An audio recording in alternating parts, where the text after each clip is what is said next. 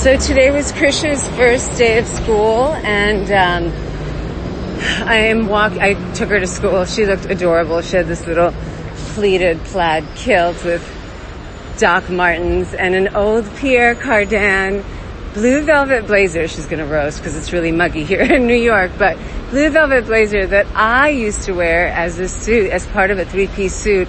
It was a young boy's suit that I found or teenage boy's size suit that I found at an old vintage shop years ago from the 70s and I cut it down and then of course it didn't fit me anymore and I saved it for Krishna so she wore it today to her first day of school. We, our day started early. We took her um, at around 8 a.m. and I've been up since 6.30 getting ready with her and I just finished at the gym. I am walking over to do sound editing and uh, voiceover narration for the fourth episode of the holiday seasonette of Taste the Nation. So I wasn't satisfied with some of the voiceovers, so I want to redo that. So I'm going to do that, and then I'm going to go home, have a shower, and uh, get hair and makeup so I can be ready for three book events for the children's book we have today. We're doing a live signing event um, for Tomatoes for Neela, and then later tonight we'll also be doing an event with my friend Jesse Tyler Ferguson.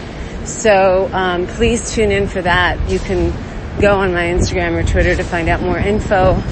Um, what else can I tell you? I'm exhausted, and I'm about to go back to filming next week and I'm trying to pack and still do everything during the week so I can have a nice, relaxed weekend with Krish um, before I have to leave to film. I hope everybody is well. If you're a parent, um, this week is a big hectic week because it's actually not just the first day of school.